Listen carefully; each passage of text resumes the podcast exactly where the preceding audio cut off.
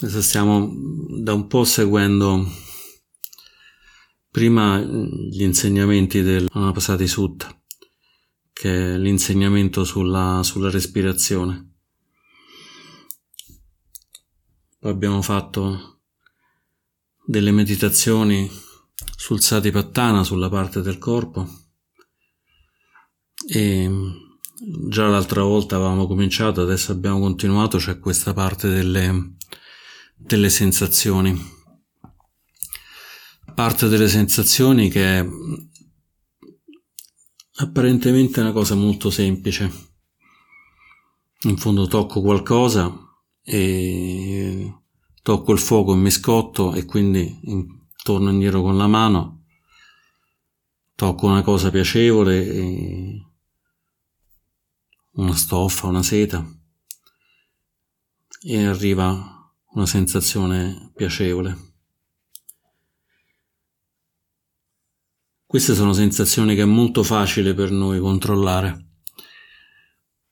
Il problema è che questi meccanismi di contatto, sensazione, sensazione che ha già un colore che poi dopo ci porta agli altri, agli altri kanda che sono poi la, la percezione, dove si riconosce che cosa è entrato in contatto, le formazioni mentali che sono poi i pensieri, le rimuginazioni e da ultimo la, la coscienza sensoriale, il fatto che ci rendiamo conto che abbiamo toccato qualche cosa. Sono tutte eh, modalità molto veloci della mente, modalità che in genere tendiamo tendiamo a non, a non osservare.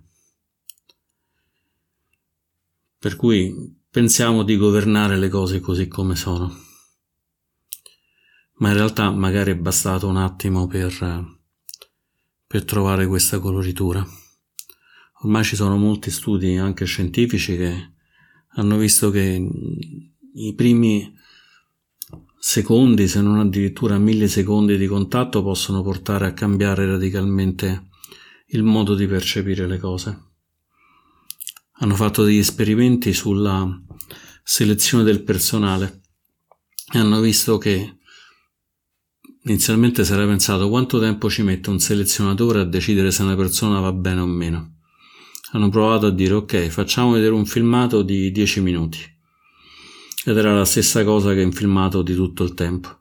Poi l'hanno ridotta a 5 minuti ed era la stessa cosa. Poi un minuto, alla fine sono riuscito a ridurre a 3 secondi. È visto che i primi 3 secondi in cui uno vede una persona basta per colorire tutta l'esperienza successiva e in realtà aver già deciso aver già deciso se quella persona va bene o non va bene per un determinato lavoro. È molto poco probabile che in quei tre secondi si sia detto qualcosa o si sia manifestato qualcos'altro. Quindi da dove viene questa, questa sensazione che poi ha dato luogo alla percezione di persona che mi piace persona che non mi piace? Come è arrivata? E questo chiaramente è un caso un po' anomalo, nel senso che normalmente non passiamo la vita a fare colloqui di lavoro. Ma la stessa cosa ci succede quando incontriamo una persona nuova o quando stiamo osservando un'insalata per decidere se prenderlo o meno o stiamo decidendo che cosa fare della nostra, della, della nostra vita. È sempre, è sempre estremamente veloce ed è sempre con questo passaggio. Ancora prima di sapere di che si parla, ancora prima della, della percezione, quella che in Pali si chiama sagna, c'è già Vedana. Il corpo che rupa ha toccato qualcosa, ancora prima di sapere cos'è, già ho deciso che mi piace o non mi piace. E con questo mi piace o non mi piace inizia tutto il processo di aggrappamento. Perché chiaramente vorrò mantenere quello che mi piace e non vorrò mantenere quello che non mi piace ho un dolore, non mi piace e quindi cercherò di scappare dal dolore. c'è l'attaccamento e c'è l'avversione. Sto mangiando un buon piatto, mi piace e vorrò continuare a mangiare quel piatto. Poi però dopo un po' mi stufo e quindi diventa né piacevole né spiacevole. E se devo per forza continuare a mangiarlo, da piacevole che era, poi è passato a neutro e poi addirittura diventa, diventa spiacevole. Come tutte le esperienze, entro in una nuova compro un'automobile, all'inizio mi piace tanto, poi mi accorgo che ha un graffio, mi accorgo che non è potente come volevo, non è mm, comoda come pensavo e quello che era piacevole già, già si è trasformato. C'è il Buddha che fa un esempio bellissimo del serpente. Dice che quando noi afferriamo qualcosa, senza portare la nostra saggezza in questo afferrare, è come se prendiamo un serpente dalla coda.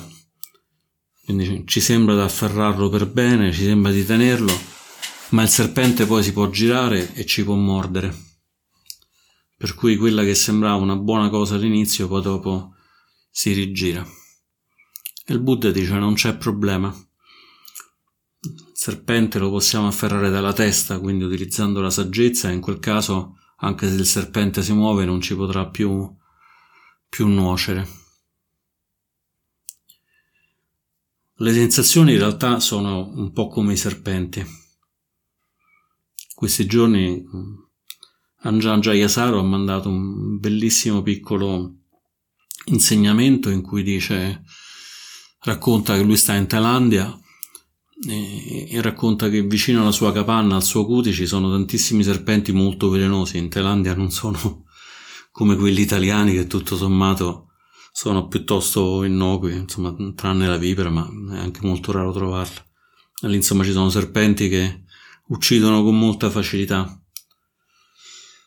Lui dice, questi serpenti sono molto velenosi, possono uccidere una persona, ma in realtà se, se uno sta attento a evitarli, sta attento a non metterci il piede sopra, a non entrare in contatto, o anche se uno entra in contatto ma a scansarsene velocemente, in realtà non danno nessun fastidio. Dice questa cosa è come i pensieri. I pensieri arrivano dopo che c'è stato il contatto del corpo, c'è stata la sensazione, il riconoscimento con la percezione e poi finalmente diciamo, ah sì, ho toccato una cosa fredda e spiacevole, riconosco che è un serpente, e poi finalmente tutti i pensieri, oddio questo mi morde, oddio è pericoloso, meglio che vado via, oppure mi piace, vorrei, vorrei carezzarlo. Sono tutte cose che sono assolutamente neutre nella loro esistenza. Non sono in realtà elementi che ci possono portare lontano da, da, da uno stato di, di calma e di serenità. Quello che ci porta a questo stato di in realtà di insoddisfazione, di dolore, è il fatto che ci andiamo assolutamente ad attaccare, ad attaccare o in un verso o nell'altro, o perché ci stiamo attaccando perché è una cosa che ci piace molto o perché invece è una cosa che ci dispiace e quindi non vogliamo assolutamente che ci tocchi. E questo capita continuamente, capita continuamente perché il processo è continuo e noi siamo esposti continuamente a un'infinità, un'infinità di contatti sensoriali. Anche in questo momento, senza farci caso, magari stiamo provando caldo. In questo momento qui da me fa molto caldo, sto sudando e sento una sensazione negativa, spiacevole, diciamo, di, di questo sudore che sta arrivando. Sulla sensazione del spiacevole del sudore non ci possiamo assolutamente fare niente. È automatica, quindi non è che posso dire il sudore è piacevole. Magari qualche volta è così, ma in questo momento non lo è. Questo non lo posso controllare perché è il corpo che è fatto così. Posso riconoscere che è sudore, talvolta mi sbaglio nel riconoscimento, talvolta riconosco la cosa correttamente. Il problema è che poi c'è un momento in cui diciamo, ah, ci picchia, c'è questo sudore, adesso non mi posso nemmeno pulire perché faccio brutta figura. E quindi rimango col pensiero, parlo e dico, Dio mi dovrei pulire. Oddio, c'è questo sudore che continua a scendere, se lo vedono adesso penseranno che, che sto sudando e che non va bene. Adesso stiamo estremizzando, ma quante volte ci capita di, di, di stare così? Può essere una, una, cravatta storta, un vestito che si è sgualcito, può essere semplicemente che abbiamo un fastidio fisico e non possiamo farci molto, però è una cosa che, che ci porta confusione e ci porta rabbia. In realtà, quando il Buddha dice prendiamo il serpente dalla testa, non dice uccidiamo il serpente oppure scagliamo via il serpente in modo tale di non vederlo mai più perché il serpente è il male assoluto.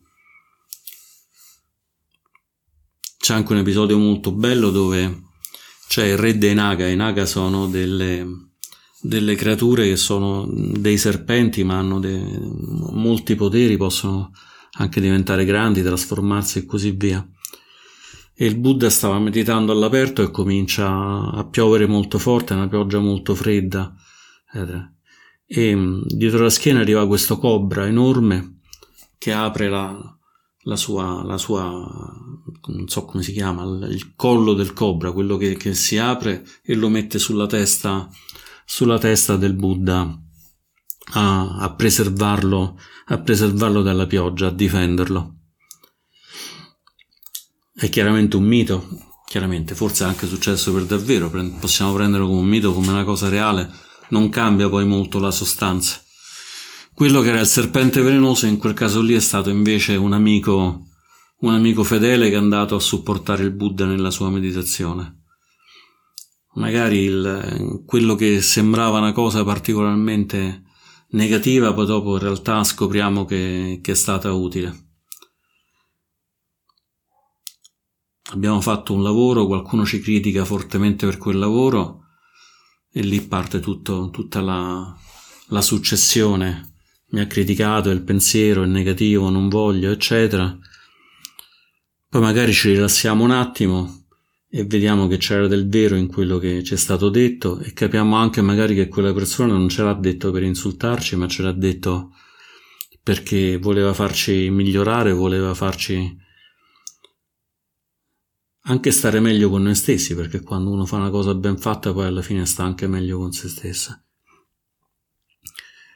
Quindi prendere il serpente per la testa questo vuol dire, vuol dire semplicemente prendere contatto con il serpente, vederlo così com'è.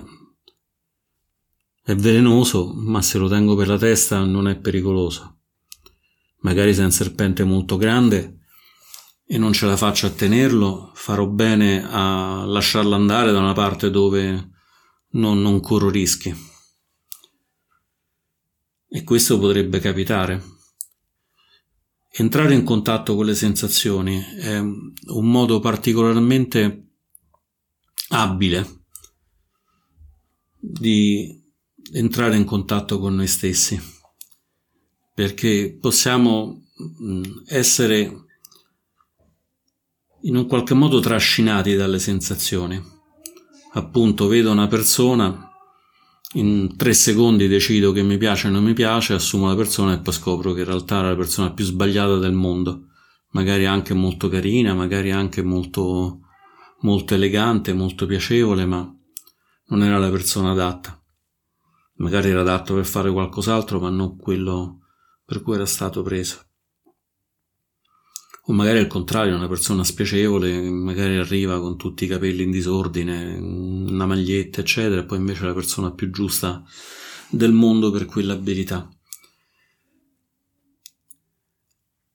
Però noi dobbiamo riconoscere che ci sono queste sensazioni perché riconoscendole possiamo evitare di essere portati via. E una volta che riconosciamo che le sensazioni ci sono, a quel punto diventa un po' come il serpente, come il naga che è andato a proteggere il Buddha. A quel punto possiamo utilizzarle come un termometro efficacissimo di come vanno le cose. Sto per dire, oggi abbiamo preso, o quantomeno abbiamo sentito i precetti. Uno dei precetti è questo molto difficile da mantenere che è quello della retta parola. La retta parola sono tutti piuttosto difficili, ma la retta parola almeno per me è quello in assoluto più, più sfidante, più complicato. Retta parola vuol dire innanzitutto non mentire, dire le cose così come sono. Vuol dire non utilizzare la parola in modo aggressivo e violento. Vuol dire non fare pettegolezzi, quindi non parlare male di persone o, o anche insomma di istituzioni con le altre persone e vuol dire anche non parlare semplicemente per parlare, quindi di parlare soltanto quando effettivamente ha senso di farlo. Già ognuna di queste cose non è, non è facile, messe tutte e quattro insieme è un bel insegnamento che ci possiamo portare momento per momento. Però può essere interessante, visto che è così difficile, provare a sentire le sensazioni che abbiamo. Sto parlando male di una persona. Provo a osservare un attimo il mio corpo, mi estraggo un attimo, porto la consapevolezza su quello che sto facendo. Come mi sento in questo momento che sto parlando male di una persona? Mi sento libero, tranquillo nel corpo? O è più facile invece che sento qualche tensione, qualche blocco. A quel punto magari posso semplicemente fermarmi un attimo, portare l'attenzione sul respiro, portare l'energia del respiro e dire ok, forse questa cosa posso anche non farla. E quindi lasciare andare. Una persona con cui sto parlando mi dice ah, hai sentito questo che, che ha combinato, ha fatto questo, ha fatto quell'altro. E noi possiamo dire guarda, mm, questa cosa mi mette a disagio. Sento il disagio in me e quindi preferirei cambiare argomento, parlare di qualcos'altro. Facciamo nel modo più abile possibile, in modo da non essere nemmeno aggressivi, digli ah non devi assolutamente far questo, anche questa è una forma di, di avversione. E così per tutti quanti gli altri, gli altri precetti. Non prendere le cose che non ci sono state date liberamente, questo perché quando poi prendiamo le cose che non ci sono state date liberamente, che penso che forse per noi questa è la cosa più facile fra, fra, tutti, fra tutti i precetti, però è anche un pochino più, più sottile. Mm. Ad esempio, ne so, faccio una citazione, sto prendendo una cosa, ma se la faccio magari è opportuno che dico dove l'ho presa. Mm, c'è un copio un testo, lo faccio soltanto se lo posso fare e così via. Insomma, sono son tante anche abbastanza, abbastanza, se andiamo a analizzare, non, non così di immediata, di, di immediata visione, diciamo le occasioni. Però anche in quel caso, se facciamo qualcosa che, che va oltre questi precetti, c'è qualche sensazione nel corpo? Più noi siamo attenti al nostro corpo, più siamo attenti alla nostra mente, più riusciamo a cogliere questi, questi segnali sottili. Se una cosa ci dà un senso di ah, di libertà, probabilmente è una cosa che è ampiamente dentro i cinque precetti. I cinque precetti sono de- delle, delle pratiche che servono semplicemente a vivere meglio.